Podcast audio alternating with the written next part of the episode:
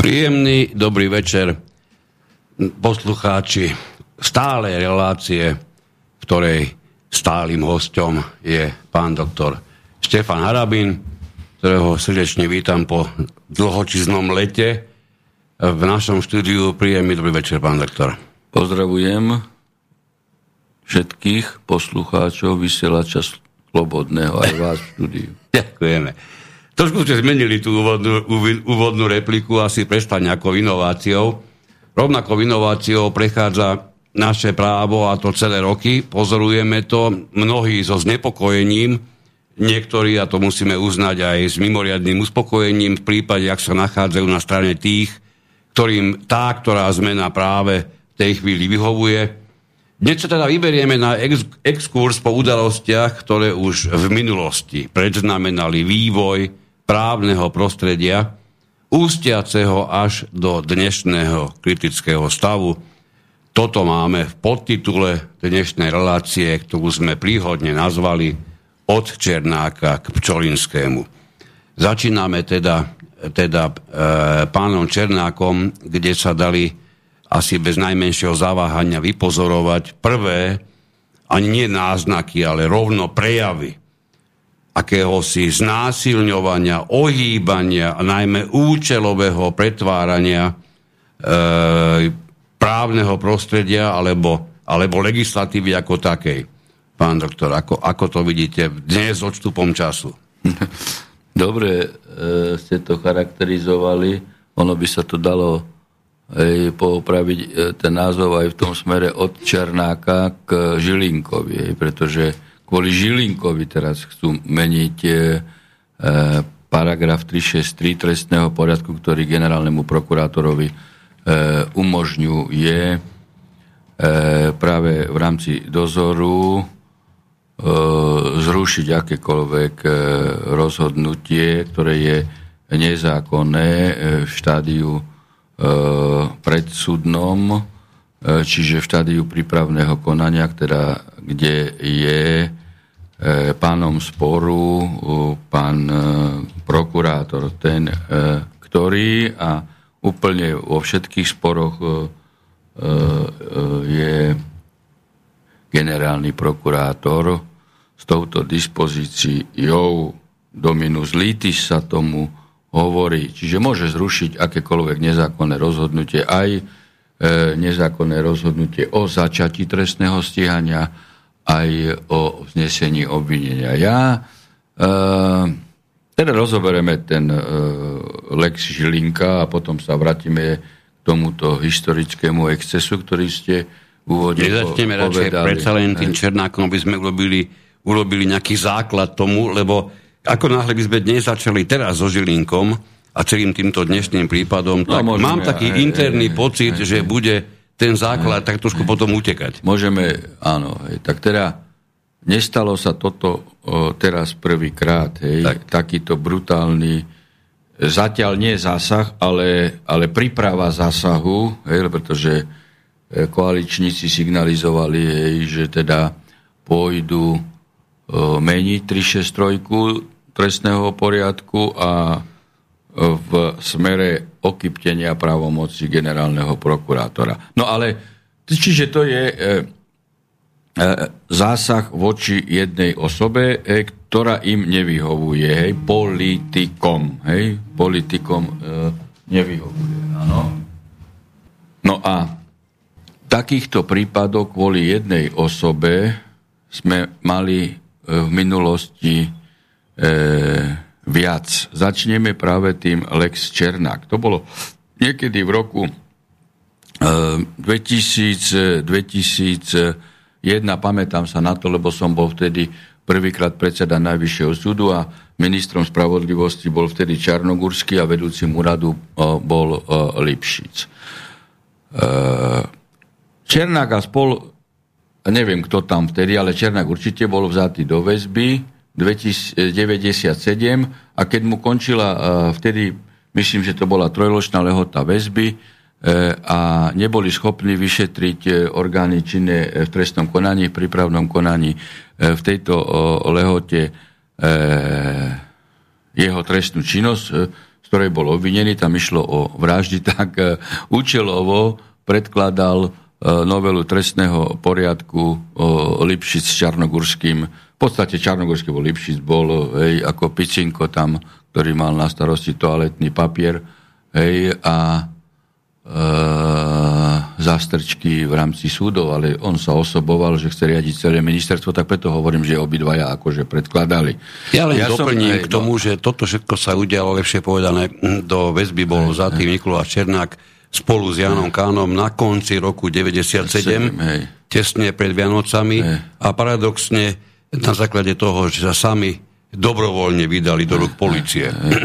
No a teda nepodarilo sa to dokončiť, tak predkladalo ministerstvo spravodlivosti normu kvôli osobe Černák, čo ako je absolútne nonsens kvôli jednej osobe meniť tú, ktorú normu a v tomto prípade lehotu väzby, trestný poriadok. No takže to bol taký prvý politický exces, lebo legislatíva je vždy v rukách vlády a poslancov a tí sú de facto nominanti, ktorí vychádzajú z parlamentných volieb, či teda cez politické strany. Takýchto účelových zmien bolo viacero, ale dotknem sa tých absolútne najvypuklejších, ktoré aj rezonujú a pamätajú si ľudia. No a Lex Černák si tiež pamätali a ja si ho osobne tiež pamätám. Si zoberte zrušenie amnestie. Kvôli jednej osobe išlo o taký brutálny, hrubý zásah doslova do ústavy, pretože sa porušil princíp retroaktivity, čo ako nemá obdobu. A vtedy pán Fico predložil tento návrh a všetci spoločne, Sulík, Matovič, Žitňanská, všetci účelovo zasiahli do právneho systému. Podľa vyjadrení dnešných, nie že by som potreboval pána Fica akýmkoľvek spôsobom obhajovať, ale sám uznal, že toto bola chyba v jeho kariére politickej. Je zaujímavé, že chyba sa konštatuje ďaleko potom, kedy by účinky tej ľútosti mohli byť aj navonok prejavené. Keď už hovorí o tejto chybe, no tak ako nechcel som to otvárať, ale to nie je jeho individuálna chyba, rušenie amnestie. Zoberte si Lex Harabin. Čo sa hralo v roku 2019? Baránik navrhol Lex Harabin, aby sudca nemohol kandidovať za poslanca, lebo to je politizácia justície. Pritom nechali možnosť kandidovať prokurátorom, vojakom, policajtom. A zároveň nechali v zákone aj to, že sudca sa môže stať premiérom, členom vlády, aj prezidentom, a to už politizácia justície nie. A kto hlasoval za tento zákon? Aj Fico, aj Pellegrini, aj Bláha, teda samozrejme Baránik, koalícia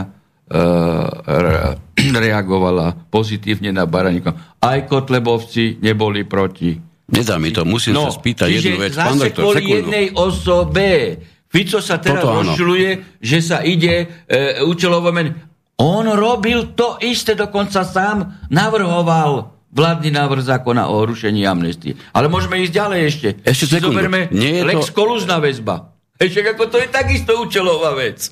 Tak tam je to určite evidentné. Nie je to náhodou mimoriadne nesplniteľné očakávanie pri terajšom nastavení všetkých podmienok, že by sa justícia mohla vôbec odpolitizovať, keď okrem iného tu máme voľby či už generálneho prokurátora, alebo aj ostatných funkcionárov, v tomto duchu, ktorí sú volení, či sa nám to páči, alebo nie, priamo politikmi. Čiže do tej chvíle, kým politici budú voliť nejakú hlavu čohokoľvek, čo súvisí s justíciou, sa asi bude môcť iba mimoriadne naivitou obdarný človek domnievať, že politika a justícia sú od seba absolútne oddelené a nezávislé. Nie? To je nesporné, ale ešte zo širšieho pohľadu sa treba na to pozerať. Čiže zoberme lex kolúzna väzba typicky, ako, lebo my kolúznú väzbu, veď pred rokom 89 kolúzna väzba, to bol ako výnimočný prípad, lebo tam bolo treba dať konkrétne skutočnosti a tu sa kolúznou väzbou začalo šermovať hlava, nehlava, tak narušili právnu úpravu a úplne zbytočne, pretože aj v týchto prípadoch, ktoré sme menovali, tam nejde o inštitucionálne zlyhanie alebo o zlyhanie právnej úpravy. Ale tam ide o vulgárny politický zásah do legislatívy pre svoje účelové politické potreby. Alebo, že určitá osoba nevyhovuje. Legislatíva sa robí konceptuálnym spôsobom. Dlhodobo sa sleduje existujúca právna úprava. Potom idú určité podnety zo strany spoločenských organizácií, zo strany občanov, zo strany justičných orgánov, prokurátorských, advokátskych inštitúcií, právnických fakult. Vytipuje sa určitý problém alebo spoločenská potreba alebo aj potreba štátu a na základe toho dochádza k legislatívnej zmene riadnym legislatívnym postupom. Ale toto sú zmeny typicky účelové politické, vulgárno-politické. Hej. No a preto ja som aj prekvapený na podklade toho, že teraz sú v podstate dve skupiny, hej, ako sudcov. Hej.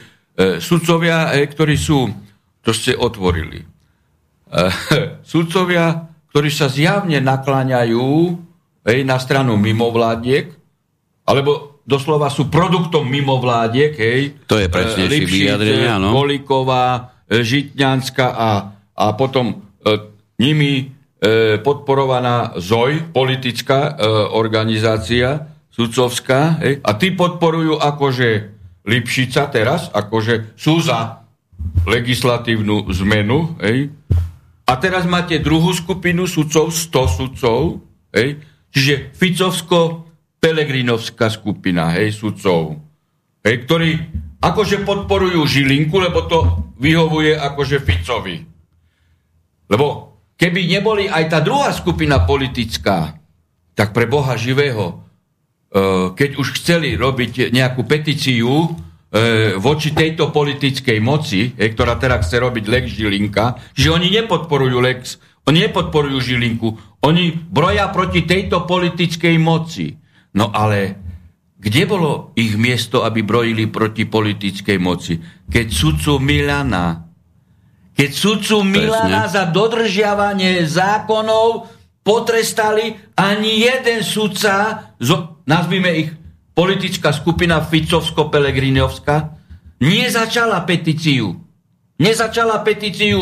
hej, proti politickým zásahom do sudcovskej. A oni teraz sa miešajú na stranu a prokurátori sa neozvali. Hej.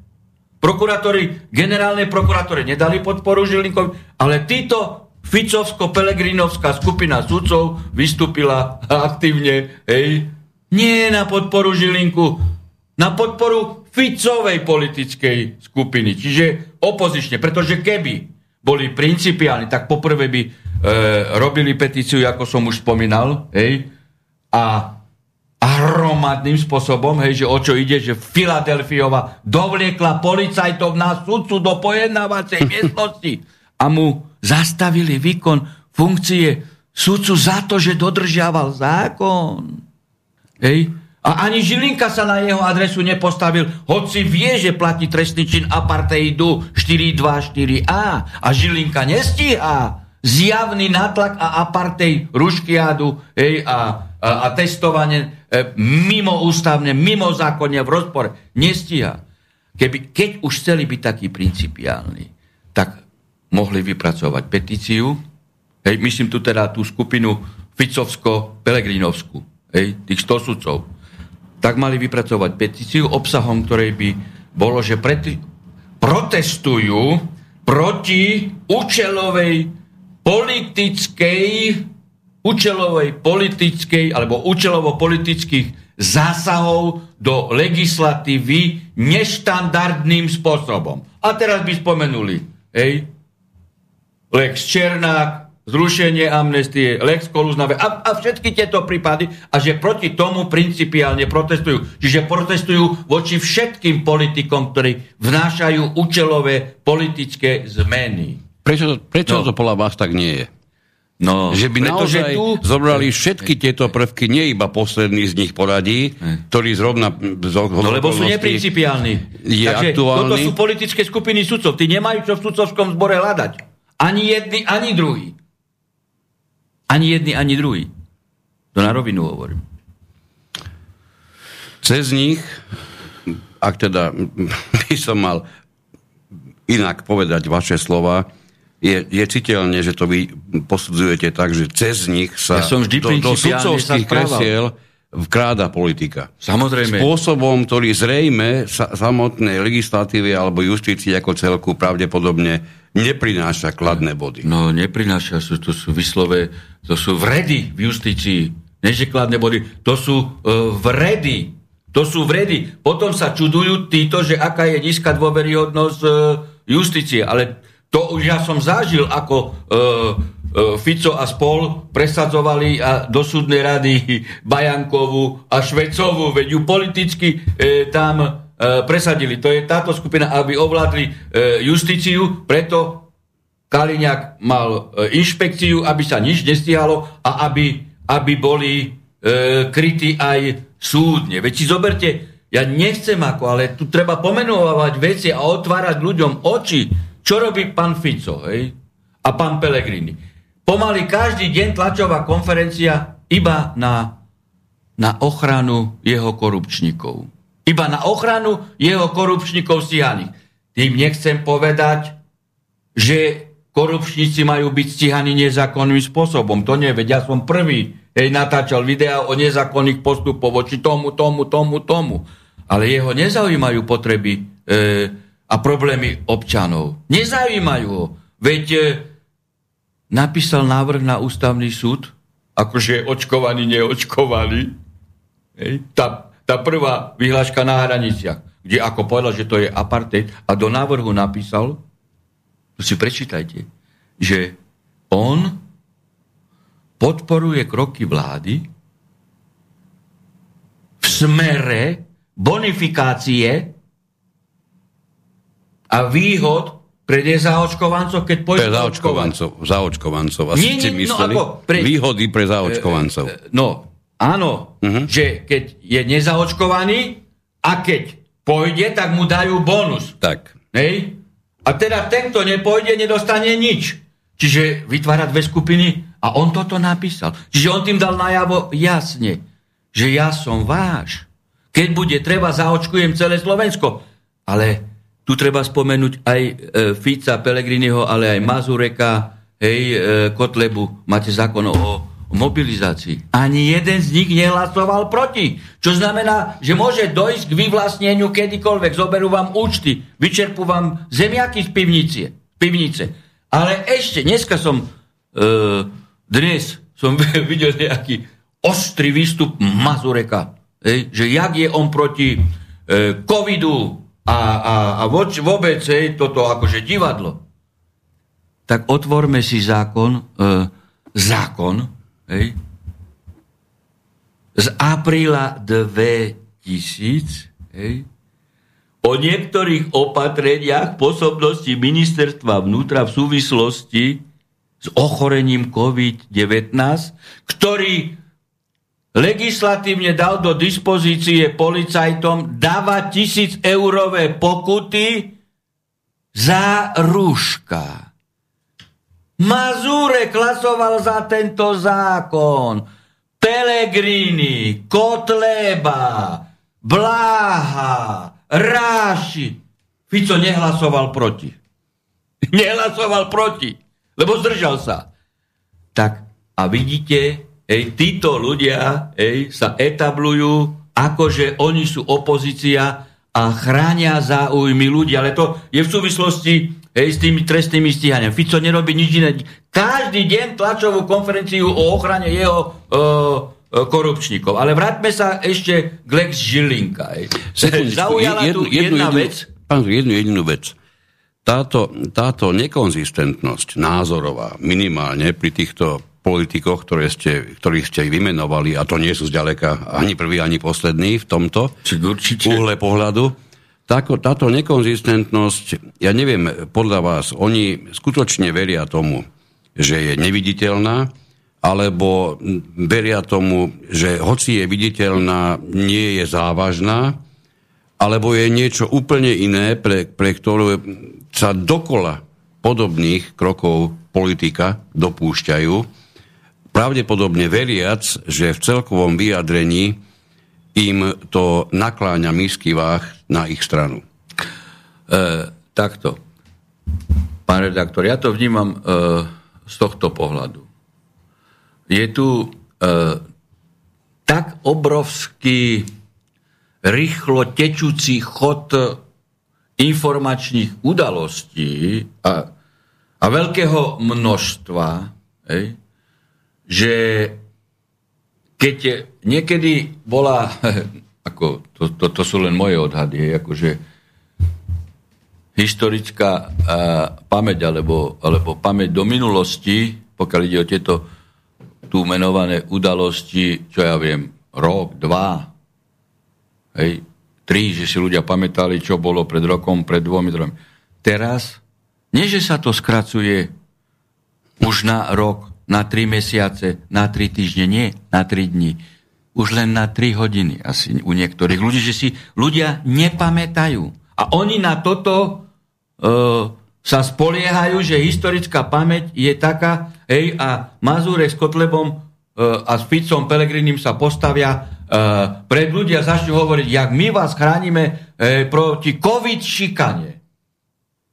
No tak ako, to sú fakty. Ja nikdy som nič nepovedal, čo by som nemohol ako preukázať. Hej. Čak ako si vyberte zákon z apríla, ako hlasovali. Veď máte, hej, webovú stránku Národná rada, hej, tlač, apríl a tento zákon. A vidíte, a tento človek sa postaví pred vás a bude vás presvedčať, aký on je obhajca vašich práv, hej, ako on zachraňuje vaše ľudské práva. Hej, oni zachraňujú ľudské práva, keď nosia ručka v parlamente, ako sú hájiť práva ostatných občanov, aj vás, pán redaktor, aj moje, keď oni svoje práva ne... Kaliňák najnovšie priznal, že Harabin mal pravdu, keď urobil právnu analýzu práve v apríli 2000, že je to neústavné, hej, ukladať povinnosti nosiť ruška, hej, testovať sa, registrácia elektrohraničná, či aká ja už... Toto povedal Kaliňák, že Harabin. A kde boli doteraz so svojimi právnymi tímami? Hej? No ale vráťme sa k tomu Lex Žilinka. Ktorý sa očakáva. Lex Pčolinský, alebo Lex Žilinka sa očakáva, že na základe tých vypovedí terajších vládnych činiteľov zrejme niečo také vznikne. Zoberú túto. Áno, áno. Zoberú mu túto právomoc. Pritom Lipšic inicioval inštaláciu tohto ustanovenia do trestného poriadku. Ale keďže nie je generálny prokurátor, tak už to chce zrušiť, lebo Žilinka má túto právomoc. Hej. A ešte v súvislosti s tým rozhodnutím Kanderu, hej, ktorý zastupuje, hej, Žilinku a ktorý zrušil, hej, uznesenie o začati trestného stíhania aj vnesení obvinenia Pčolinského, ale nielen Pčolinského, ale aj tam v kauze Haščák a ešte nejakých tých kajúcnikov. Hej. Začal Lipšic napadať, hej, že Žilinka nemohol, teda Kandera, hej, a generálny prokurátor nemohol zrušiť, hej, lebo 364 paragraf trestného poriadku hovorí, hej, že na podnet obvineného môže zrušiť, a keď išlo o uznesenie o začatí trestného stíhania, tam ešte obvinený nie je, že také uznesenie nemohol zrušiť. No, Lipšic je taký právny tupec, že to až trepe o hlavu, preto toto tak musím povedať, lebo toto už je diskusia, ktorá sa tu teraz odvíja. Lebo každý prokurátor koná ex ofo. Čiže aj generálny prokurátor koná ex ofo. On vôbec nemusí mať podnet obvineného ani podozrivého, aby zlikvidoval každú nezákonnosť, o ktorej sa dozvedel. Ďalší... Toto sa na chvíľku zastavíme, pretože presne a veľmi správne hovoríte, hoči na rozdiel odo mňa nemáte to pred sebou otvorené, ten vami spomínaný paragraf 364, my sme ho už útorok citovali v relácii inforovnováha, ale znovu ho dáme pre istotu, skutočne vo svojom druhom odseku hovorí, že generálny prokurátor môže rozhodnúť aj bez návrhu. Tu sa vôbec nemusíme trápiť tým, či nejaký návrh. A pokiaľ ide o to, či je alebo nie je niekto obvinený, tu by sme sa dostali zrejme do gramatického výkladu litery zákona, o ktorom vieme, že zďaleka nie je jediný možný výklad. Odhľadujúc od toho, čo ste podporili moju interpretáciu, ale prelomuje všetko základná zásada ex officio, ktorú musí každý prokurátor uplatňovať a zvlášť musí uplatňovať generálny prokurátor, keď sa dozvie o čomkoľvek ako nezákonnosti, že buď stíha, alebo zruší nezákonnosť, ako z úradnej povinnosti. No.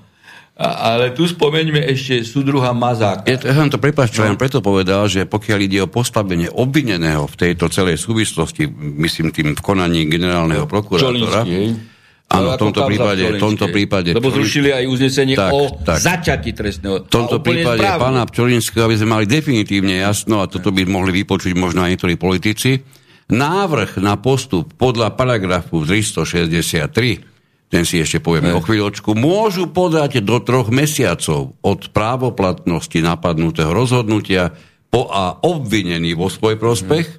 Jediný pojem, kedy sa hovorí o obvinenom, potom v Bčku v prospech obvineného osoby, ktoré by mohli podať v jeho prospech odvolanie. A po C poškodený v neprospech obvineného, alebo po D zúčastnená osoba. Takže Tuto myslím si, že aj neprávnik by nevedel žiadnym spôsobom doložiť oprávnenosť tvrdenia kolegov pána Lipšica a jeho samého. A toto je ustanovenie, ktoré len vymedzuje legislatívne osoby, ktoré môžu, ale nebere generálnemu prokurátorovi ex officio povinnosť. Tak ako, viete, baviť sa s týmito ľuďmi o práve... To je tá tragédia, že do týchto inštitúcií sa dostali tupci. Druhý právny tupec, Mazurek. Doplním, a toto musím, lebo teraz chcete to povedať opäť presne, paragraf 366 toho istého trestného poriadku, odsek 1. Ak generálny prokurátor zistí, že zákon bol porušený, ak zistí z úradnej povinnosti, vysloví uznesením, že napadnutým rozhodnutím alebo jeho časťou, alebo v konaní, ktoré rozhodnutiu predchádzalo, bol porušený zákon v prospech alebo v neprospech obvineného. Opäť si myslím, že aj neprávnik tu nemá žiadny priestor na diskusiu a už len s poukázaním na paragraf 366, ktorý je výrazne, by som povedal, proti Lipšicovský zameraný viac ako 363, je evidentné, že to rozsiahle masírovanie mainstreamom prospech Lipšica prostredníctvom režimových médií sa zrejme v ňom ráta s absolútnou neznalosťou aj tohoto trestného poriadku zo strany tých, ktorí to počúvajú a dokonca aj podporujú. Vráťme sa ešte k Mazákovi, ktorý akože hodnotil toto rozhodnutie tiež generálneho prokurátora, profesor práva, za Slaninu. Profesor povedal, že ako Žilinka zneužil svoje postavenie a zrušil uznesenie o začiatí trestného stíhania a vznesení obvinenia, hoci 3 senáty najvyššieho súdu tým, že potvrdili väzbu, odobrili dôvodnosť vznesenia obvinenia a začiatia trestného stíhania. To aj neprávnik musí vidieť, že to je právny nezmysel. A to, že toto nemohol urobiť generál. Aj keď toto urobili sudcovia, ide o väzbu a trestné konanie v prípravnom konaní tak. A platí zásada dominus litis. Ej, sudruh profesor, vyštudovaný zaslaninu odkazujem vám, že platí dominus litis v trestnom konaní, keby bolo aj 100 rozhodnutí súdov a generálny prokurátor, ktorý disponuje sporom, zistí, zruší, koniec. Ale on upozornil na vážnu vec, že tí 3 senáty Najvyššieho súdu ako študovali dôvodné podozrenie. Oni vôbec sa nemali zaoberať väzbou a mali toto, čo Žilinka zistil, mali zistiť a jednoducho povedať, neberieme do väzby Pčolinského, aby sme neplatili škodu, lebo podozrenie nie je dôvodné. Pamätáte sa, aj tu sme u vás rozoberali, mal som jednu vec, v Banskej Bystrici bitka v bare. Jeden Slovák sa tam bil v bare s Francúzmi. So 4 Francúzmi, neviem, či 3 neboli Černosi a z toho urobili rasistický útok. Tak. Kto? Súdruh Hrubala. Pritom, tak som pozrel, lebo vždy začínam študovať spis od dôvodnosti podozrenia až... Väzobné dôvody ma nezaujímajú, či bolo vznesené obvinenie dôvodné, alebo nebolo dôvodné. No a tam som zistil, bili sa 4-1, to sme hovorili, ale pre poslucháčov, ktorí tú reláciu vtedy nepočúvali, to je dobre na oživenie. Lekárske správy na tých 4 Francúzov, to boli ako škrabance, však pri bitke sú škrabance, nie? A lekárska správa akože na obvineného, ja neviem už ako sa volal, nebola. A pritom barmanka vypovedala ako svedok, že on zberal zuby okolo barového pultu, lebo dostal pesťou a tam na neho lekárska správa nebola. Tam bol s nejakým pohárom on dostal od nich. No tak asi vybitá sáka zuby. Ja už ako... No. A teraz oni všetci 4 poškodení a vypovedali. Aj s tlmočníkom. Francúzi.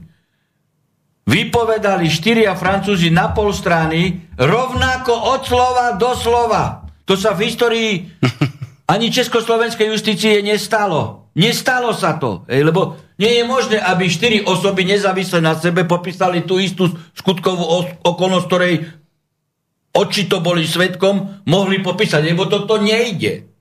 Čiže evidentná manipulácia, zneužitie právomoci verejného činiteľa u vyšetrovateľa, takisto u špeciálneho prokurátora aj špeciálneho sudcu Hrubalu, ktorí toto vypotili. Tak som samozrejme, sme okamžite ho prepustili z väzby a som povedal, že podozrenie tu nie je žiadne. No a toto mali tieto 3 senáty urobiť. Tak. No ale mediálna hra, viete, jaká je politická, mainstreamová, no tak tieto 3 senáty ako... Čo si budeme robiť problémy? Taká je mediálno-politická požiadavka a neskúmali je. A Mazak ide obhajovať týchto... Všetky tieto 3 senáty by mali byť disciplinárne stíhaní. Všetky. Aj sudca, aj prokurátor na špeciáli, ktorý toto odobril. Veď ktorý tam je prokurátor dozorujúci? Kysel. A Kysel, počúvajte, v kauze Pčolinský mal rozhovor... pre postoj. Tak Daniš. A teda ešte to bolo ako horúce. Je tam ako kajúcnici, polovica článku, druhá polovica Pčolinský. A Kysel sa tam ako vyjadruje, že jak dobre toto Pčolinský dozoruje a jak to dobre právne je ukotvené všetko, aj vyšetrovanie, lebo on s vyšetrovateľom sa spoločne radia. Počúvajte, pán redaktor, toto je tak vážne. Oni sa radia a tak Daniš hovorí. No ale vy, keď sa radíte, nemáte strach, že vás niekto počuje a potom uniknú informácie, a tie sa dostanú a využije Pčolinského advokát a Pčolinský vo svoj prospech. A ten Kysel, dozorujúci prokurátor hovorí. Nie, pán redaktor, nie. My máme spoločnú miestnosť a my sa tam radíme. Spoločnej miestnosti. Pre Boha živého, kde sme sa dostali? Veď dozorujúci prokurátor podľa trestného poriadku má presne vymedzené postavenie, že on kontroluje vyšetrovateľa. Vyšetrovateľ urobí uznesenie o začatí trestného stíhania, vznesenie, on mu ho pošle písomne, on ho skontroluje, či je zákonné, či nie je. A oni zrejme koncipovali spoločne vznesenie obvinenia aj uznesenie o začatí trestného stíhania. Čiže ako potom Kysel mohol rozhodovať o opravnom prostriedku Pčolinského proti uzneseniu o vznesení obvinenia, keď on ho sám s vyšetrovateľom koncipoval. Viete si toto predstaviť? Veď však za toto mal byť. A on sa priznal. Toto ešte Žilinka vôbec nevytkol. Hej. Však za toto Kysel aj vyšetrovateľ by mali byť trestne stíhaní. Veď Kysel zbavil Pčolinského opravného prostriedku. To znamená, ja som už vtedy povedal, a ešte som nepoznal detaily, čo teraz urobila generálka. Už tedy som povedal, čím neskôr Žilinka prepustí Pčolinského z väzby, tým väčšiu škodu budeme platiť, lebo ide, už na tomto je nezákonná väzba. Hej? No tak to je dačo strašné. Ako. Dokonca by sme mohli byť ako občania Slovenska radi, že generálny prokurátor túto právomoc využil, hoci si myslím, že to nie je len právomoc, ale je povinnosť. No, samozrejme, povinnosť. Čiže ešte, že takú povinnosť má, pretože v konečnom dôsledku, ak tu dopadne... A to pritom ja nie som milovník Žilinku, pretože jemu vytýkam, že nezačal trestne stíhať Mikasa. Zjavne zneužíva právomoc verejného činiteľa, zjavne pácha trestný čin nátlaku, zjavne pácha trestný čin apartheidu. Hej? Čiže Žilinka pre mňa nie je vzor prokurátora, ale toto rozhodnutie je správne. Zákonné. Ďalšie si povieme po prestávke, dáme si pesničku, ktorá trvá takmer 4,5 minúty.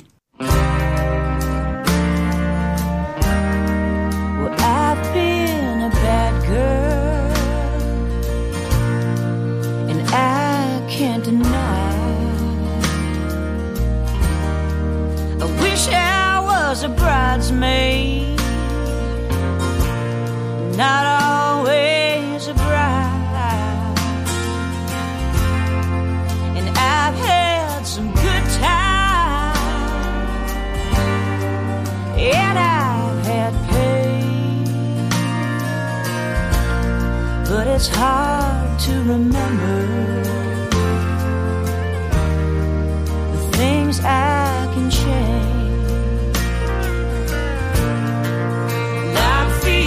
Broke down, low down, in high-heeled shoes.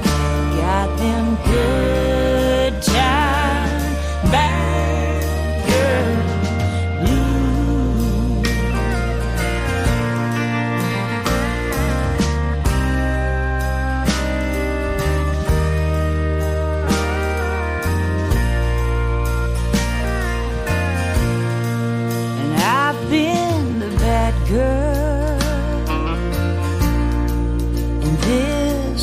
town.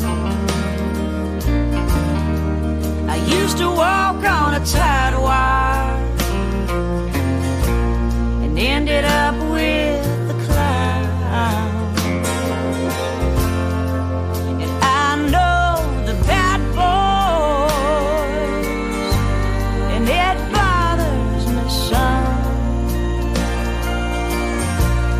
Not that it wasn't love, but it wasn't even much fun.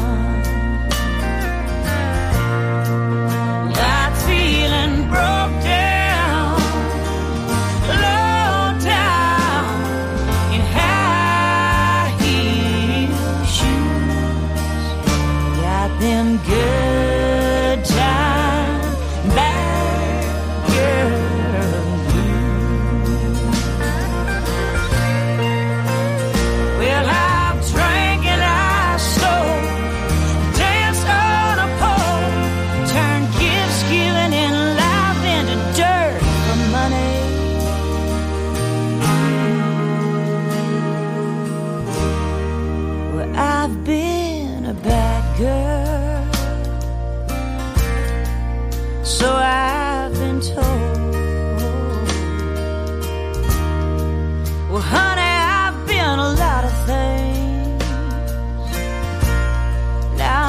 growing old and holding on tightly to a long ago past, trying to tread lightly and fading out fast, like feeling broke down.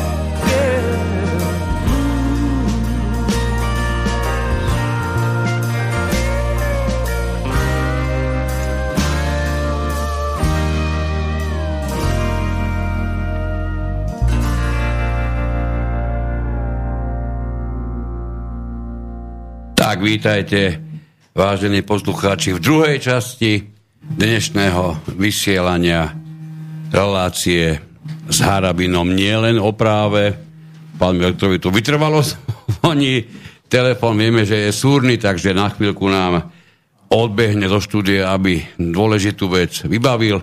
Medzi tým si povieme to najzásadnejšie, že dnes vysielame na tému alebo z reláciu s názvom Od Černáka k Pčolinskému a snažíme sa o exkurs po udalostiach, ktoré už v minulosti jednoznačne predznamenali vývoj nášho právneho prostredia, ktorý sa vyvinul až do dnešného stavu, ktorý mnohí označujú ako kritický. S pánom doktorom sme v prvej časti rozobrali niektoré prípady vyslovene do očí bijúceho zohýbania práva, keby sme to chceli takto povedať, skôr asi zohýbania legislatívy alebo prispôsobovania, účelového prispôsobovania legislatívy. A dostali sme sa až k, môžeme kľudne povedať, k dnešným dňom, kedy mimoriadne rezonuje nielen v médiách, ale všeobecne je to naozaj viditeľné aj v spoločnosti a myslím si, že oveľa viac ako kedysi prípad Černák alebo iné prípady, ktoré pán doktor spomínal, práve zásah generálneho prokurátora v súvislosti s väzbou pána Pčolinského, ktorý bol zatknutý, asi si pamätáte mnohí, ešte v marci, ako šéf Slovenskej informačnej služby, čo je teda...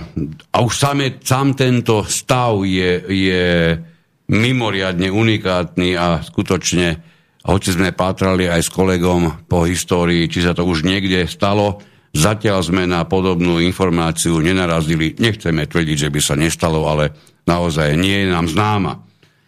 Takže už len tomuto skúsme, pán doktor. Prvá podstatná vec, aby sme ten prípad Žilinka začali zase tak trošku od nejakého základu.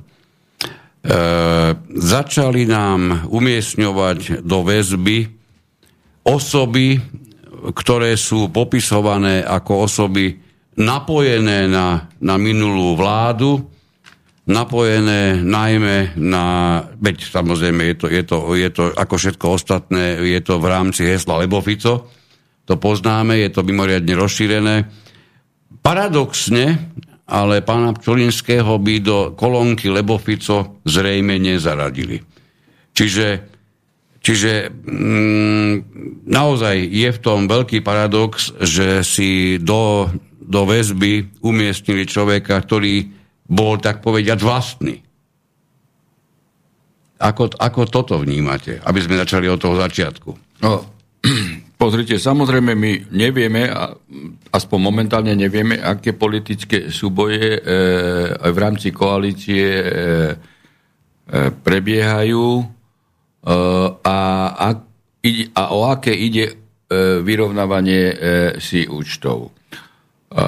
Ja som povedal, že v tomto konflikte Žilinka a Lipšic, pritom ani jeden môj obľúbenec nie je, veď viete dobre, že to ako boli ľudia, ktorí ma napadali, vrátane Pčolinského, však ako Pčolinský, ako vedúci radu Lipšica na mňa útočili ako na predsedu najvyššieho súdu, ale čo je právo, je právo.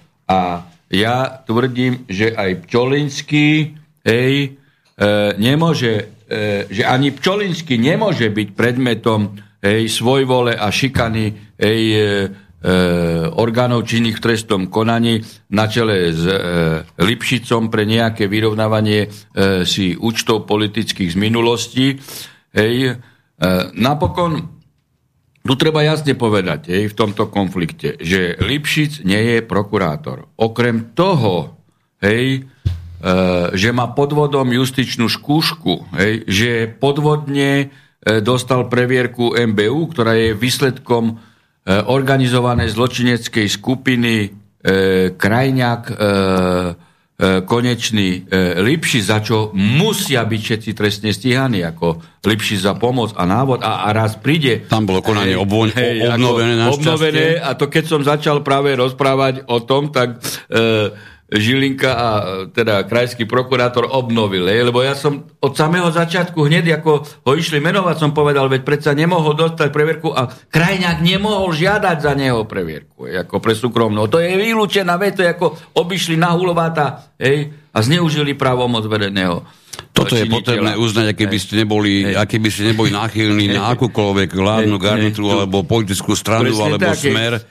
Pretože je naozaj pravda, že ja k previerke by sa mohla osoba, akej vtedy bol pán Lipšic postavení, mohol by sa dostať iba na požiadavku ministerstva a takáto požiadavka by v prípade práve tohoto ministerstva bola zrejme mimoriadne prekvapujúca. Ono by mohol robiť ako pre ministerstvo určité tajné úlohy, ale by musel mať bezpečnostný projekt, ale potom by on musel požiadať o bezpečnostnú previerku a jeho styky so Žužovou a hovorí sa o Dybakovej a všetky vydierateľné možnosti, ktoré u Lipšica sú prítomné, by boli preskúmavané a previerku by nedostal. A toto nehovoril ani Lipšic, ani Pellegrini, ani Kotleba. Aj hoci toto mali v parlamente otvoriť prvý ako túto bezpečnostnú previerku. Ale...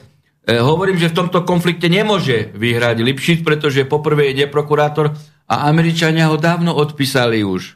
Veď keď vyvinul mainstreamové aktivity v súvislosti s otvorením procesu voľby generálneho prokurátora, kde sa tlačil, len to tak hučalo, Čaputová ako hovorca americkej ambasády mu jasne odkazala, že generálnym prokurátorom nemôže byť neprokurátor. Čiže Lipšic je zjavne agent CIA, však 3x, 4x bol v Amerike, ja teda keď niečo poviem, tak viem dobre, že mi nehrozí ani trestné oznámenie za ohovaranie, ani žaloba na ochranu osobnosti, pretože hovorím, že hovorím fakty. Ale Američania ho odpísali už ako nepohodlného, pretože už je pre nich záťaž a Američania si veľmi zakladajú na tom zákone o NBU ako bezpečnostná previerka, veď to bol ich projekt, ktorý sa zakomponoval do našej legislatívy a Lipšic s Krajňákom a s Konečným im to nahulváta znehodnotil, čiže už aj z tohto titulu je nepohodlný pre nich. Neznamená, že je ich nepriateľ, ale nepohodlný. A Lipšic sa chcel vrátiť do tohto procesu s konfliktom so Žilinkom, nepochopil tieto veci. Jednoducho že dostal už stopku a je to zjavná záťaž, lebo je nepopulárny pre nezákonnosti u ľudí, je to zjavná záťaž pre Američanov. Právne ešte, tu treba povedať, Lipšic je tak tupý a môžem povedať, že je právny debil. Počúvajte ešte jednu vec, spomeniem, aby tu už bolo úplne jasne, aký právny debil je vo funkcii špeciálneho... Právny debil, opakujem to a 5-krát môžem to zopakovať. Poznáme všetci kauzu Kalmus a ten, čo ničil sochy, tak. Postavené pred rokom 89. Tak. Obrali červenou farbou a ďalšie. Lipšic ho obhajoval. Ten človek bol stíhaný pre poškodzovanie cudzej veci. Tak. Počúvajte dobre, bo toto skutočne, to už ale ako ani nie je nejak právo, ale, alebo humor, ale právny debilizmus určite. Lipšic ako advokát, hej, postavil obhajobu Kolmusačiak, no Kalmusov, áno, určite. Pán Umrec. Na to, že musí byť oslobodený, lebo Kalmus ako ideologický odporca, hej, komunizmu ničité sochy ako cudzú vec v rámci nutnej obrany, lebo on je antikomunista. Vynikajúce. No, čiže toto znie veľmi dobre. Toto je veľmi dobre. To znamená, že podľa erudície, hej, právneho debila Lipšica, ktorý to dal na papier a na súd, znamená, preto to takto ako vysvetľujem, po ľudsky, hej, úplne človečensky. Podľa tohto, a zrejme to aj zámer je, a možno, že ani to nie je debilizmus, ale možno, že aj zámer, že keď prídu tu na migranti z moslimských krajín, hej, a keď začnú burať naše kresťanské kostoly, tak všetci budú obhajovaní Lipšicom, že oni ich burajú v rámci nutnej obrany, lebo ideologicky oni sú postavení protikresťansky. Toto je právna erudícia Lipšica. Hej. Veď s takouto erudíciou, hej, ako by nemohol robiť ani za normálnych okolností vratníka, hej, akejkoľvek právnickej inštitúcie, či už štátnej, alebo súkromnej. Ako. No, tak to je ten konflikt a teda tu vidíme, hej, že kto je...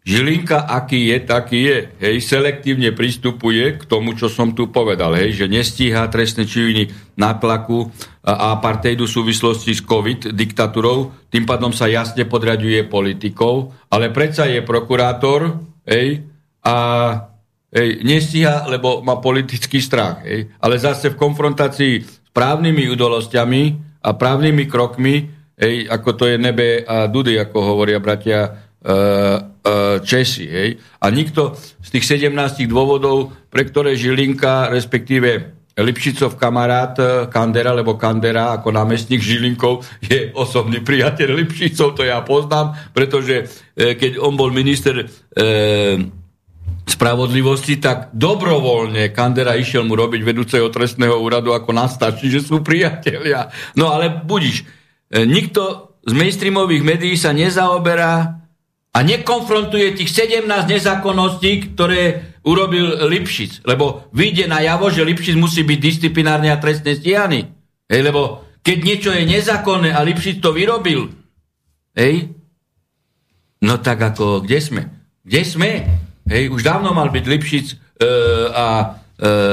Kysel disciplinárne stíhaní. Aby sme tú podstatnú vec na práci či generálnej alebo špeciálnej prokuratúry zdôraznili, špeciálna prokuratúra je podriadená. Samozrejme, generálnej prokuratúre, čiže je tam hierarchické zostavenie a ja myslím, že už keby sme len túto jednu vec zobrali do úvahy, tak je to ako keby výklik podriadenej osoby, ktorá poučuje nadriadenú osobu, čo a ako má alebo nemá urobiť. A nezákonným spôsobom. Nezákonným spôsobom navyše. Keby mala nejakú procesnú možnosť oponovať, tak nebudíš. Ale...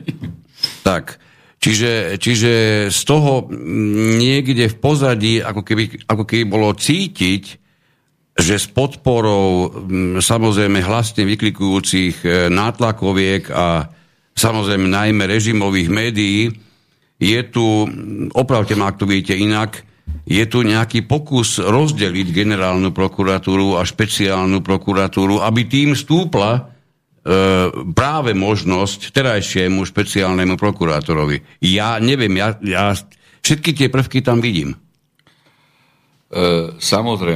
Samozrejme, je to tak, a ste to presne vystihli. Ja to môžem doplniť v ďalších, o ďalšie sentencie.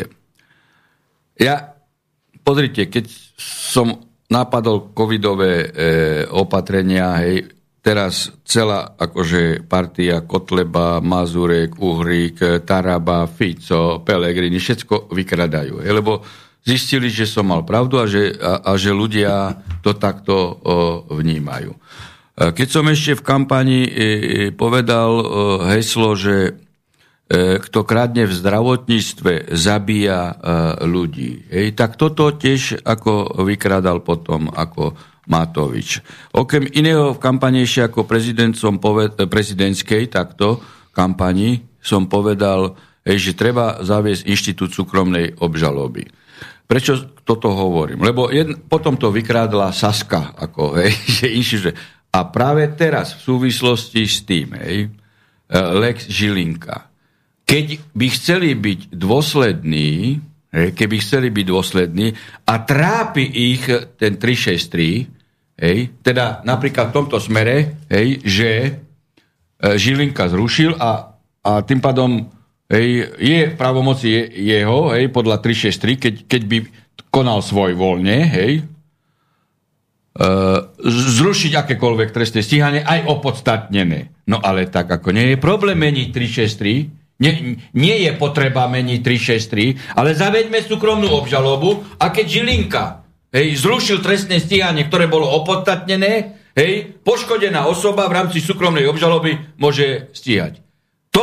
Tu by išlo o systémové riešenie. Ale a toto ešte, oni nechcú. Pán doktor, ešte to dopovedzte, na koho môže teda podávať žalobu v prípade súkromnej obžaloby, lebo to ste nedopovedali. No, že v prípade takto nezákonným spôsobom perzekuovaná osoba podá žalobu, súkromnú žalobu a už tu by bolo mimo prokurátora, on tvrdí, že bolo spáchaný trestný čin a vôbec by to nebolo v dispozícii generálneho prokurátora ani prokurátora ako takej a táto osoba, hej, by podala žalobu, rozhodoval by o nej druhostupňový súd a v konečnom posledku najvyšší súd. Podstatné je, ale že by tú žalobu... To by bol systém kontroly, hej, funkcie generálneho prokurátora, že by nemohol zneužívať právo. A toto nechcú, hej. Ale do programu si to dali. Vykradli program zase môj. Harabin. Ale nedopovedali ste opäť, na koho by tá osoba mohla podať žalobu. No, lebo to je ten princíp tej osobnej žaloby. Tak. V tomto prípade, keby takáto možnosť existovala, a pán Pčolinský by sa teda rozhodol podávať žalobu, tak by to žalobu podal na? No samozrejme by mohol podávať na Lipšica a spol, že konali nezákonnosti.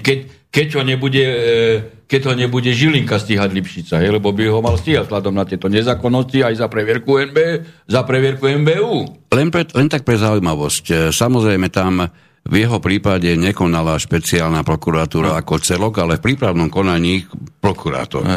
Čiže v tomto prípade... Teraz, to je iné otázka náhrady škody. Teraz trošku ste zabrli do procesu náhrady škody u Pčolinského. To je iná rovina. Áno, jasné. Otázka súkromnej žaloby je vec, že ty si poškodený, hej, si objektom trestného činu páchateľa a tohto páchateľa nestíha prokuratúra. No tak ty môžeš podať súkromnú obžalobu, trestnú obžalobu. Toto, čo ste tu otvorili, to je vec náhrady škody. Okay. Náhrady škody Pčolinského, ale každého iného, ktorý bol nezákonne zobratý do väzby a nemal byť.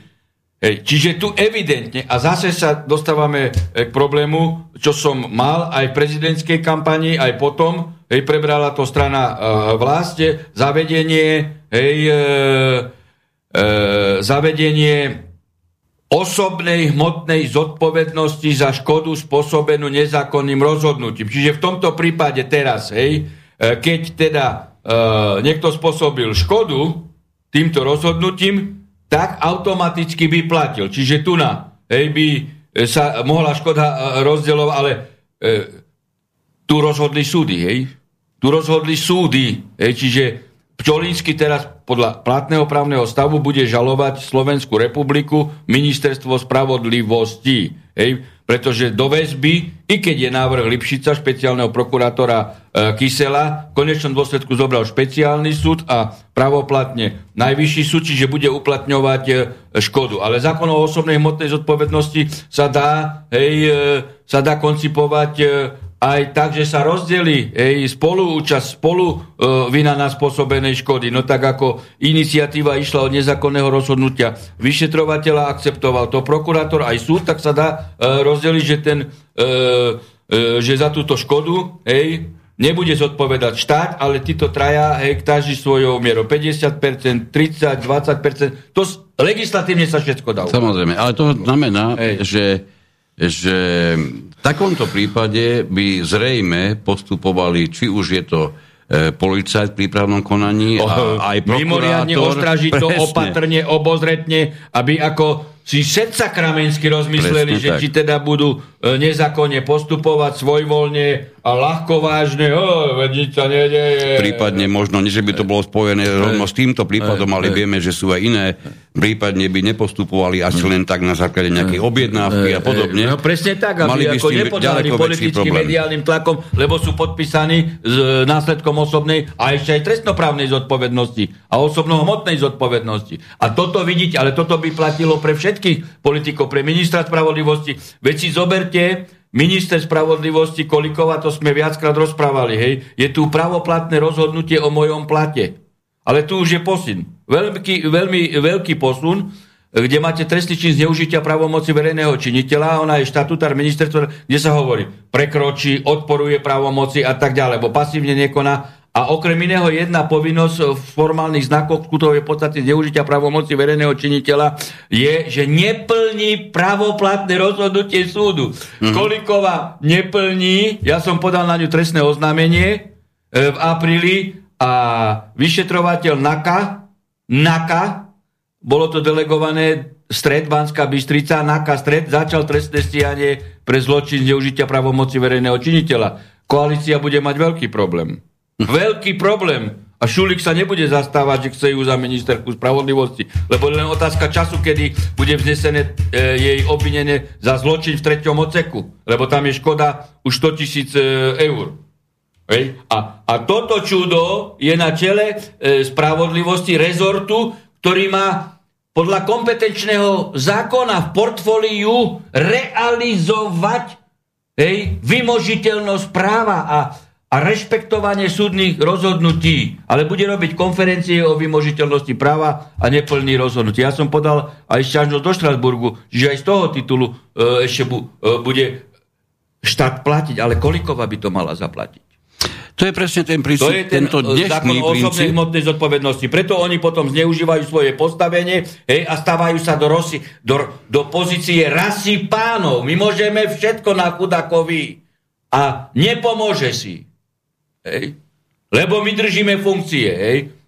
Poznáme na Slovensku pojem teplárenské nevoľníctvo. Možno, že by stalo za to začať uvažovať o pojme justičné alebo legislatívne nevoľníctvo, lebo to je s tým spojené. Ako náhle niekto má až nadštandardnú moc a môže robiť čokoľvek a dokonca beztrestne. No tak už to veľmi úzko súvisí s pojmom nevoľníctvo. Pretože tí ostatní sú v postave nevoľníka. Mikasa, presne tak, ako rasa pánov a rasa biedakov. Áno, aj v prípade, ak by sa napokon dostal na súd a bol by nejakým spôsobom aj finančne možno postihnutý, povolím príklad, niekto ako pán Mikas, v konečnom dôsledku to bude aj tak zaplatené z pomyselnej spoločnej kasy. To je presne to, čo hovoríte, súvislosti s tou osobnou žalobou. Takže to sme si rozobrali. No a to aj tak, keby bola súkromná, ešte sa vrátime k tomu, keby bola súkromná obžaloba v trestnom konaní, tak Žilinka nestíha Mikasa za zneužitie právomoci verejnosti za nátlak, tak by som ho stíhal, ja som poškodený, keď on mi ukladá povinnosť nosiť ruška, ide o mučenie, ja by som vypracoval súkromnú obžalobu a rozhodne o tom súd. A skončil by Mika za 2 minúty. Ale drží ho Žilinka. Čiže to je selektívny prístup. Ale keby súkromná obžaloba bola pritomná, no tak by Hej, toto personálne zlyhanie vo funkcii generálneho prokurátora by nebolo. Nedá mi sa odpútať, lebo tá téma je fantastická. Táto súkromná obžaloba, ono totižto, opäť, nikto nemusí byť nejakým špeciálne odborne zdatný v príslušných veciach, pokiaľ sa týkajú práva, ale mám pocit aj z toho, čo ste len doteraz povedali, a my vieme, že sme to už aj v minulosti viackrát vysielali, že by prijatie takéhoto princípu mimoriadne vážne zmenilo právne prostredie na Slovensku. Veď presne toto hovoríme, hej. Veď keby chceli úprimne riešiť problém, tak jaký? Ako? Však za 2 minúty, veď ja som ten inštitút súkromnej obžaloby pripravil, keď som dával novely trestného poriadku, trestného zákona. Fico to zamietol. Fico s Kaliňákom do depozitu to odložili. Pritom tento inštitút súkromnej obžaloby nie je ako mojím výmyslom. Vôbec. Tento inštitút funguje. Hej, vo Francúzsku, v Rusku. Hej, ale tým pádom, hej, je iná vymožiteľnosť, hej, a stíhateľnosť páchateľov ako u nás. Potom sa to dáva do politickej roviny. Pasuje, nepasuje, vyhovuje, nevyhovuje. Hej.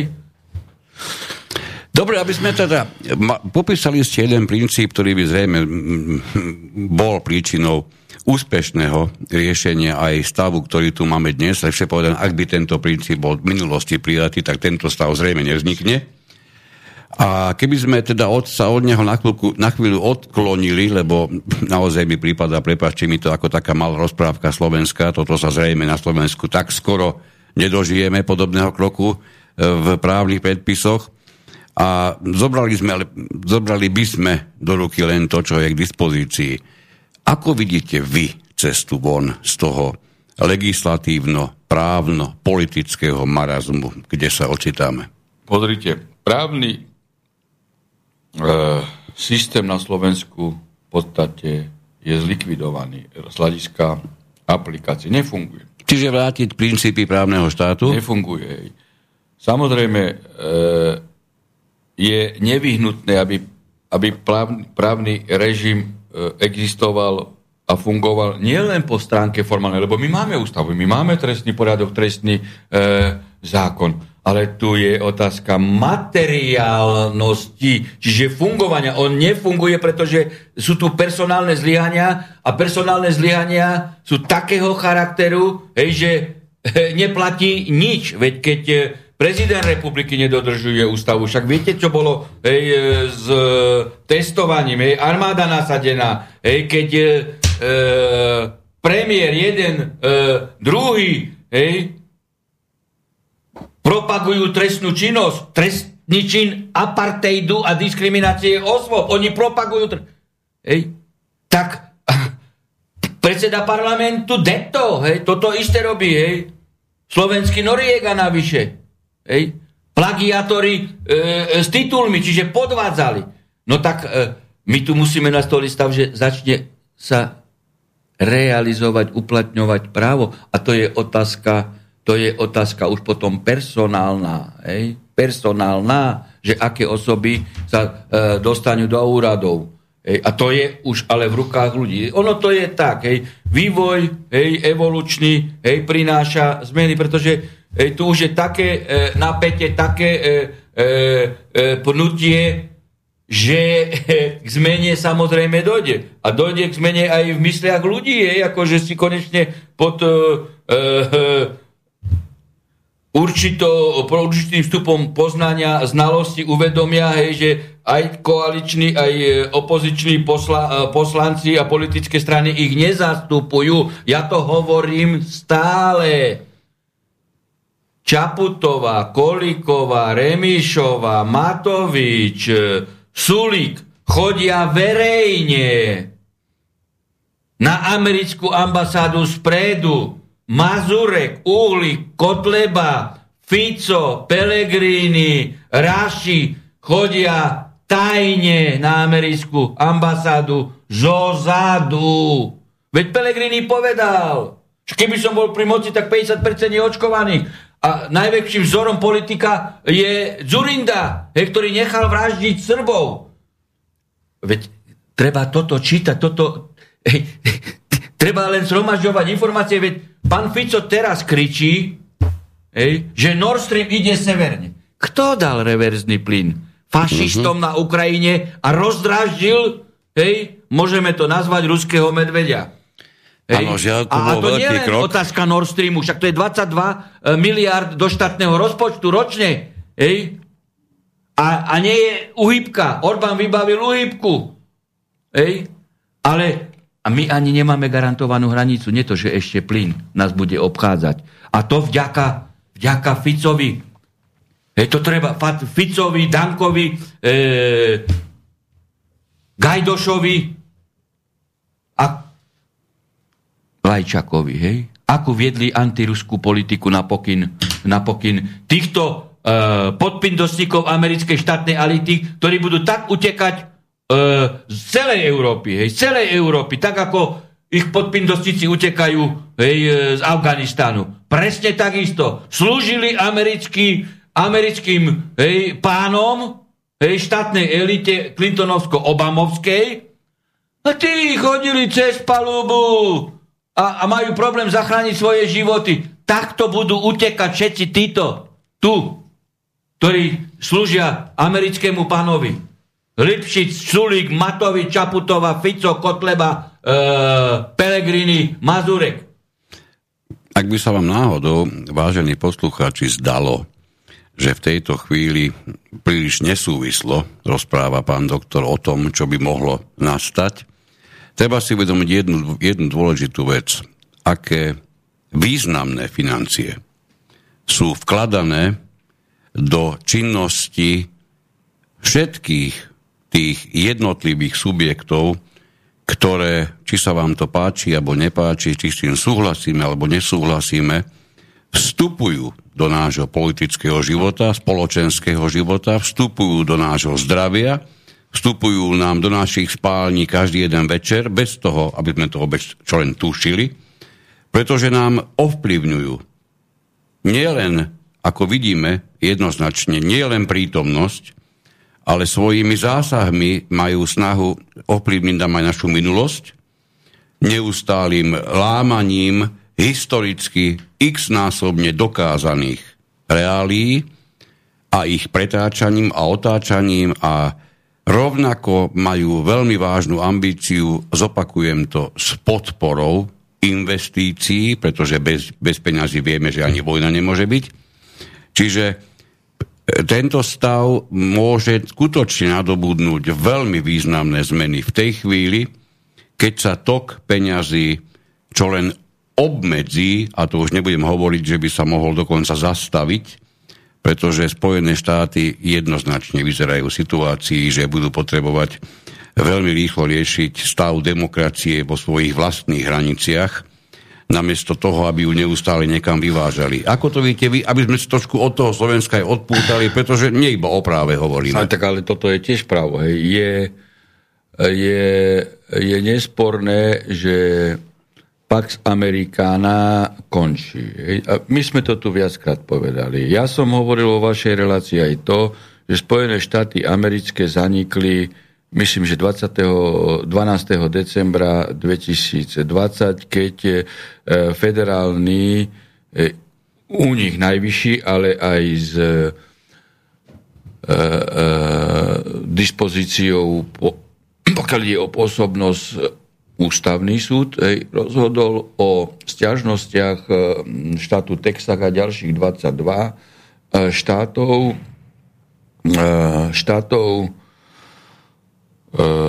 o tom, hej, že pri volebnom procese prezidentskom neplatia federálne zákony, ale republikové, lebo tie boli narýchlo robené v štáte Pensylvania, aby mohli falšovať voľby. Tým pádom definitívne rozhodol, že USA neexistujú, hej, lebo povedal, že neplatia federálne zákony, čiže platia len zákony republikové. No a keď to historicky porovnáte, ten rozklad USA, lebo však Biden je prezidentom, ale asi takým, ako som povedal, že nikdy nebude prezidentom, a aj sa stal iba prezidentom rozdelených a rozpadávajúcich sa Spojených štátov. Čiže to je ako taký lodivod na lodi, ktorý nemá kormidlo. Asi toto je, tak by som to prirovnal. Hej, čiže a takto riadi túto loď. Vidíte, čo sa deje v USA, že Tie menšie štáty už dávajú žiadosti o vystúpenie a je len otázka času, kedy to urobí normálne aj Texas. Hej. No, nepovedal by som, že menšie štáty. Takto to začalo aj Sovietský zväz. Takto to začalo, že pobaltské krajiny, trpazlíci začali odchádzať a potom došlo k rozvalu. Hej. Ale ďalším symptomatickým znakom porovnania udalostí v Sovietskom zväze a Amerike je aký Afganistan. Presne tak. Spoločným menovateľom je Afganistan. Začalo to Afganistan. Keď začali sťahovať Rusi vojska z Afganistanu, došlo k rozpadu Sovietského zväzu. A rozdiel je v tom, že Američania nesťahovali vojska, lebo utekali ako chorí. Hej. Ale tým pádom odchod z Afganistanu, čiže to je... ďalšia ako signifikantná vec, že Spojené štáty končia ako, hej. Veď práve to, hej, to, že nemajú to postavenie, aké štátna elita, hej, Clintonovsko-Obamovsko-Šerčovka chce udržať, svedčí práve odchod okrem iného z Afganistanu. Dostali na frak v Sýrii, ale poriadne, hej. Dostali na frak v Arménsku, hej, na Hárny Karabach, že Rusi, hej, tam inštalovali vojska na hranici, čiže aj to, že im Pašunian slúžil ako otrok, hej. Dostali na frak v podstate aj na Ukrajine, aj v Bielorusku dostali na frak. Čiže tieto... A to hovoríte len o prítomných. Hej, tieto lokálne prehry budú v celom svete. Tie samozrejme dávno sa len množiť. Jediná ich možnosť, ako zachrániť sa, ale oni to nechápu, tá štátna elita, že to je definitívny koniec a oni si myslia, že keď vytvoria vnútropolitické problémy v Rusku a urobia puč, hej, na Putina, že sa im podarí dosadiť tam kliku takú, ktorá bude vykrádať zdroje, hej, z Ruska, energetické, prírodné, a tým pádom budú živiť, hej, ten ich neštandardný spôsob života, hej, okradanie celej planéty. Povedzme to úprimne, nadštandardný spôsob života. Ale toto už im nevíde, čiže Pax Americana definitívne končí, veď si zoberte teraz reakcie aj v Európe. Michel, či ako to je predseda Európskej rady v Európskom parlamente, de facto, hej, analogický prezident EÚ. Povedal jasne, že treba vystúpiť z NATO a treba založiť nejaké autonómne vojenské zoskupenie v rámci Európy, čo je ďalšie vojenské posilnenie Ruska, lebo Európska únia už nebude robiť takým spôsobom otroka, akým spôsobom robili, hej, nadprácu rusofóbnu prospech Američanov vo vzťahu k sankciám, hej, a tak ďalej. Hej. Veď soberte si Nord Stream. Američania ako ho blokovali a Nemci nakoniec okupovaná krajina Američanmi, ale už, hej, sa uvoľňujú okovy okupácie, tak Merkelova podpísala Nord Stream. Čiže Amerika končí. Veď to je umelý štátoprávny projekt. Veď to má 250 rokov, to bolo pozliepaný. To nie je historická štátnosť, hej, ako Rusko, alebo Veľká Británia, alebo Nemecko. A navyše dnes sa mimoriadne vypuklo práve v týchto, ešte stále v tejto chvíli spojených, ale súhlasím s tým, že asi dlho tento prívlastok spojené tam nebude existovať, takže v týchto Spojených štátoch sa mimoriadne často objavuje, ďaleko častejšie ako kedykoľvek v minulosti, kritika súčasného stavu, prudko odporujúcemu tomu, čo bolo nastolené a dlhodobo udržiavané ešte tzv. Otcami zakladateľmi. Od tohoto sa odklonilo dianie a je velikánska skupina ľudí, ktorým takéto odklonenie nie je povoli a a ich aktivita sa už aj navonok začína vážne prejavovať. To, že my sa o tom nedozvedáme, alebo nedozvedáme sa primeraným spôsobom, to neznamená, že to neexistuje. Stačí mať naozaj aj americké zdroje a trošku vyčerpať z nich informácie a myslím si, že málo kto disponuje aspoň nejakými týmito zdrojmi z tohoto kúta sveta, by s vami v tomto vašom názore zrejme nedokázal nesúhlasiť.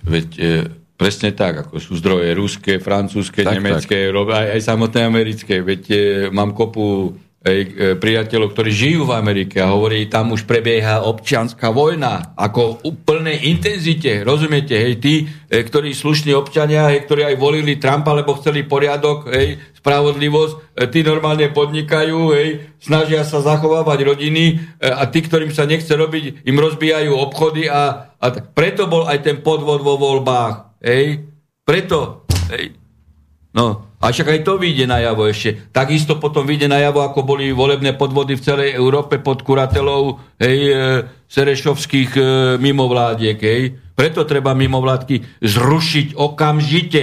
Ale pán Fico ich podporoval. Až teraz začal kričiť. Hej. V Maďarsku ich zrušili, v Rusku, z Izraeli aj v samotných Spojených štátoch a Fico ich dotoval, hej, 400 miliónov ročne. No tak ako preto vám hovorím, že... Ale to sú fakty. Hej. Tak kto môže... veriť Ficovi? Iba ten, čo má trojhodinovú historickú minulú pamäť do minulosti. Viete, sme v stave, kedy bez toho by som potreboval menovať toho politika, sa vyjadril, že ak chcete mať dostatok kľudu na vykonávanie užitočnej politickej práce na území Slovenska, najprv musíte uspokojiť tieto, my voláme s kolegom nátlakovky. Pokiaľ vám nátlakovky budú hulákať do ksichtu všetko to, čo majú predpísané hulákať, vy budete robiť všetko to, čo oni potrebujú a na občanov Slovenska vám nezostane čas. To je vyjadrenie jedného z politikov a nebudeme menovať, lebo nie je to dôležité. Ani nenazval, že nátlakovky. To sú korupčné spolky. Keď si zoberte Petkovú, zastavme korupciu. Najväčšia korupčnička. Keď my sme, a to sú mimovládky, hej, a teraz s Lipšicom, hej, ako my sme rozhodli o inšpekcii päťčlennom senáte, hej, že inšpekcia pod politikom je nezákonná, nesúladná. Fico, Kaliňák, Lipšic urobili tlačovku, že urobia všetko, pretože zvratia rozhodnutie Najvyššieho súdu. Keby Čižnár bol prokurátor, tak všetci traja sú vo väzbe, lebo boli verejní ústavní činitelia, poslanci a títo členovia vlády. Ale vtedy Petková v rámci svojej nadácie kontra rozhodnutie nezákonné Klimenta Kozu, na ktorého teraz útočí Fico, ale na Ficovu a Kaliňakovú objednávku vyrobil rozhodnutie, že inšpekcia je zákona pod Kaliňakom a Lipšicom v minulosti. A toto bol judikát roka. Judikát roka cez korupčnú mimovládku, čiže nie na tlakovky. Korupčníci sú to. Ja si z toho obdobia lebo berú ťažké peniaze za nič, za to, že šíria nepravdu. Pamätám si z toho obdobia. A rozkladajú štát. Vykreslenie vašej osoby ako najväčšieho diabla na území Slovenska, nehorázne pôsobiaceho proti záujmom samotných obyvateľov. Toto si pamätám veľmi živo, pretože to nebolo možné nezachytiť, toho boli totálne plné komplet všetky noviny a nielen tie. Ale aj tu vidíte, a toto teraz prihováram poslucháčom, to je jednoznačný dôkaz, ako sa tu produkujú vinné a nevinné osoby, ako sa tu na objednávku dá vyrobiť prakticky čokoľvek, dokonca, ako sme sa presvedčili aj teraz, nezávisle na platných zákonoch, aj Čaputovej prezidentej, ktorá má, ani nemá vysvetlenú právnickú fakultu. Nie, že zápis do komory, tam bol zjavný podľa, ale právnickú fakultu ako skončila. No tak vyrobiť všetko. Čiže naozaj, pokiaľ bude dostatok finančných prostriedkov na podkurovanie pod týmto aj politickým, ale žiaľ Bohu aj justičným, alebo ešte presnejšie legislatívnym kotlom, dovtedy, ak sa nič iné nezmení, tak pravdepodobne nám tu bude horúco. Ja tejto spojitosti ešte my, keď sme otvorili, práve tá Petková mi prišla na jazyk, pretože včera ma pobavil podcast, Todová, Petková, aj Todová, Petková a Pataj. To bola silná zostava. Špičkoví profesori práva, ako skutočne špičkoví. A oni, toto si vypočujte, to je dobré. A to nie je dlhé. Hodnotili postup Žilinku v kauze, to sme dnes rozoberali celé. Môžem hádať, určite ho podporili. V kauze Pčolinský, a teda začalo to tým, a to hneď v úvode, 3. 4. minúta, že Žilinka, čo ma samozrejme urazilo, že Žilinka už je taký ako Harabin.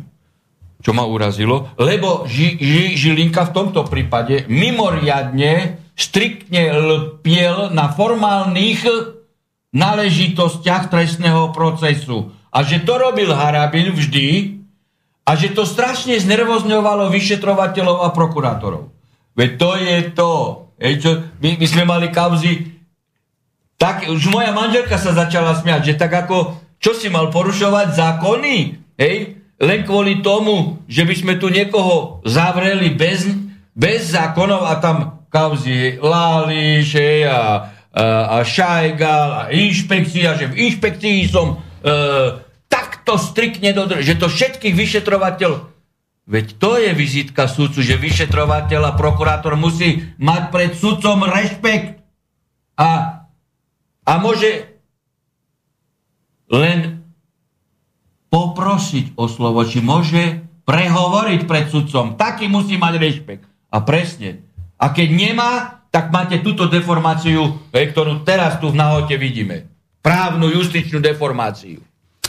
To nie je o namyslenosti alebo o neskromnosti. Vôbec nie. Mňa nikto nemôže takto charakterizovať. Nie, to je o prísnosti a striktnosti zákona, pretože keď ti raz uvoľníš formálne opraty, ktoré sú tam preto, aby nedošlo k svojvoli, no tak potom už aj u nevinného, keď to pustíš u vraha, no tak potom zajtra u 10 nevinným. Však nám to prešlo. To je právo, to je justícia. A preto ma okiadzali, preto ma špinili a vytvorili. Máme posledné 2 minútky. Využíme ich na jednu poslednú otázočku. Princíp kajúcnikov, ako sa nešťastne nazývajú ľudia, ktorí sa rozhodli vo svoj prospech urobiť takmer čokoľvek. Tento princíp ste viacnásobne odsúdili a teraz sa opäť ukazuje, ako je nešťastný. Čo s ním? No, v podstate, keď niektorí budú mať taký dojem z tejto relácie, že my sme tak dohodnutí ako Kysel s vyšetrovateľom kauze Pčolínsky, lebo ide o oblasti, ale však opodstatne to otvárate, pretože je to mimoriadne citlivá téma a pomaly každý druhý deň Fico robí tlačovky o kajúcnikov, o nevierejhodnosti kajúcnikov a tak ďalej, ale iba v tých kauzách, kde teda ide o jeho blízke osoby, ale iné osoby nie. No ale tak v týchto intenciách treba povedať a znovu zopakovať. Predložil som novelu trestného poriadku, trestného zákona, to bolo 2008-2009, kde okrem iného prvá vec bola, že likvidujeme inštitút dohody o vine a treste, ktorý produkoval akože kajúcnikov. A vtedy som to nazval týchto akože kajúcnikov, že ide o kupčenie s vrahmi. Teraz sa to už... to, keď bolo kupčenie s vrahmi, to im akože nevadilo. Lebo akože, aj keď nevinný bol odsudený, to im nevadilo, lebo je to kupčenie s vrahmi. Čiže tam tiež veľa bolo aj nevinných na podklade takéhoto kupčenia, alebo 10-násobný vrah usvedčil svojho šoféra, on dostal 5 rokov a šofér 25. Tak ako to im nevadilo. Teraz, keď sa to premietlo už do roviny inej, to už je teraz to kupčenie s korupčníkmi, to už pánovi Ficovi vadí. To už pánovi Ficovi, hej, a Pellegrini mu vadí, lebo ide o korupčníkov okolo neho. Hej. To, ale vtedy prerušili konanie nahulváta silou politického množstva členov vlády v tom čase, ktorý som bol členom, smeráckých, prerušili konanie, keď som tieto inštitúcie... No, ja ich nenazývam kajúcnici, toto sú svedkovia z povolania. Čiže ja som systémovo túto vec riešil, nie politicky, účelovo, keď mne to teraz hrozí, tak teraz akože... zlikvidovať. Samozrejme, že takýto inštitút tam nemá čo hľadať, ale ja som to dal na papier celé. Nie, veď si zoberte aj takú situáciu, veď Mako. Mako, áno. Mako. Nie je to svedok z povolania? nie je to svedok z povolania. A ďalší taký. Ale ešte teraz inú z tejto spojitosti poviem myšlienku, čo mi napadlo. Mako, a toto Fico nepovedal. Mako vypovedal v kauze Kováčik, áno. On tam išiel na pojednávanie, išiel akože ho chrániť, áno. Ako svojou prítomnosťou, ako vo verejnosti, hej. A Mako, pán redaktor, vypovedal ako? S Ruškom, nie? Vypovedal s Ruškom. A Fico neurobil tlačovú konferenciu o tom, že v trestnom konaní platí zásada ústnosti a bezprostrednosti a nie je možné, aby sudca vypočúval svedka obžalovaného alebo znalca s Ruškom. Veď to nie je možné. Veď sú judikáty Najvyššieho súdu, že sudca hodnotí vierohodnosť, nevierohodnosť vypovede či už obžalovaného svedka, alebo konfrontácia medzi svedkami, konfrontácia medzi svedkom, obžalovaným aj podľa gestikulácie tváre, podľa mimiky, ako zareaguje na určitú otázku, či sa zháči, alebo nie. Čiže ja tvrdím, pritom nechcem hovoriť, že Kováčik je nevinný. To nie. To ja neviem. Ja som spis nevidel. Ale tvrdím, že sudca v tomto konaní výpoveď Makoa nemôže použiť, lebo je urobená s Ruškom, tým pánom v rozpore s trestným poriadkom, čiže ide o nezákonný dôkaz. Na základe toho môže byť nakoniec Kováčik oslobodený. A zase ja nie som priaznivec Kováčika, lebo ja som mnohé, tým, že som sa zrušil špeciálny súd a špeciálnu prokuratúru, tak som sa dostal do rozporu s Kováčikom. Aha, ale toto tvrdím. Že keď dostane 25 rokov a bude to opreté o výpoveď Makoa, tak pokiaľ to nezruší Najvyšší súd alebo Ústavný súd, tak to určite Štrasburg zruší. Určite. A toto Fico nepovedal. Zrejme ešte nepozeral moje videá. Povedal sudca Štefán Harabin. Ale on prišiel na pojednávanie s Ruškom. V relácii s Harabinom nielen o práve, aby sme ju nejako už aj nafinišovali. Ako ste počuli aj dnes, vážení priatelia, vývoj právneho prostredia dostáva naozaj mimoriadne rozsiahle facky a asi ukazuje veľmi vážne zdvihnutý ten pomyselný výstražný prst predtým, aby sme si nezatvárali oči pred vnímaním týchto reálií v najširšom možnom spektre, ktoré je nám umožnené, a to nám bude vždy o to pestrejšie, o čo viac nezostaneme iba na úrovni čítania titulkov v novinách a nezostaneme iba na úrovni vyjadrenia niektorých, priznajme si to mnohokrát, zaujatých komentátorov diania na Slovensku, ale pokiaľ je napríklad o takú vec, ako je právo, určite sa oplatí ten príslušný trestný poriadok, v tomto prípade trestný poriadok naozaj otvoriť, pozrieť sa na jeho znenie a hoci nie každý je právnik, slovenský čítať vieme a určite sme viac v obraze a tým pádom výrazne menej manipulovateľní ako bežní občania, keď robíme takýto jeden krok, ktorý nás môže stať možno niekoľko minút v tom danom dni, ale dostaneme sa do pozície, kedy budeme veľmi jasnejšie vnímať, kto a prečo, možno aj to, aj prečo, nám tu chce manipulovať s našimi úvahami, myšlienkami a tým pádom samozrejme dosiahnuť to, čo by sme my ako zmanipulovaní mu prakticky mali pomôcť dosiahnuť. Ja by sme to akceptovali. Alebo aspoň tak. Preto treba byť ostrážitý.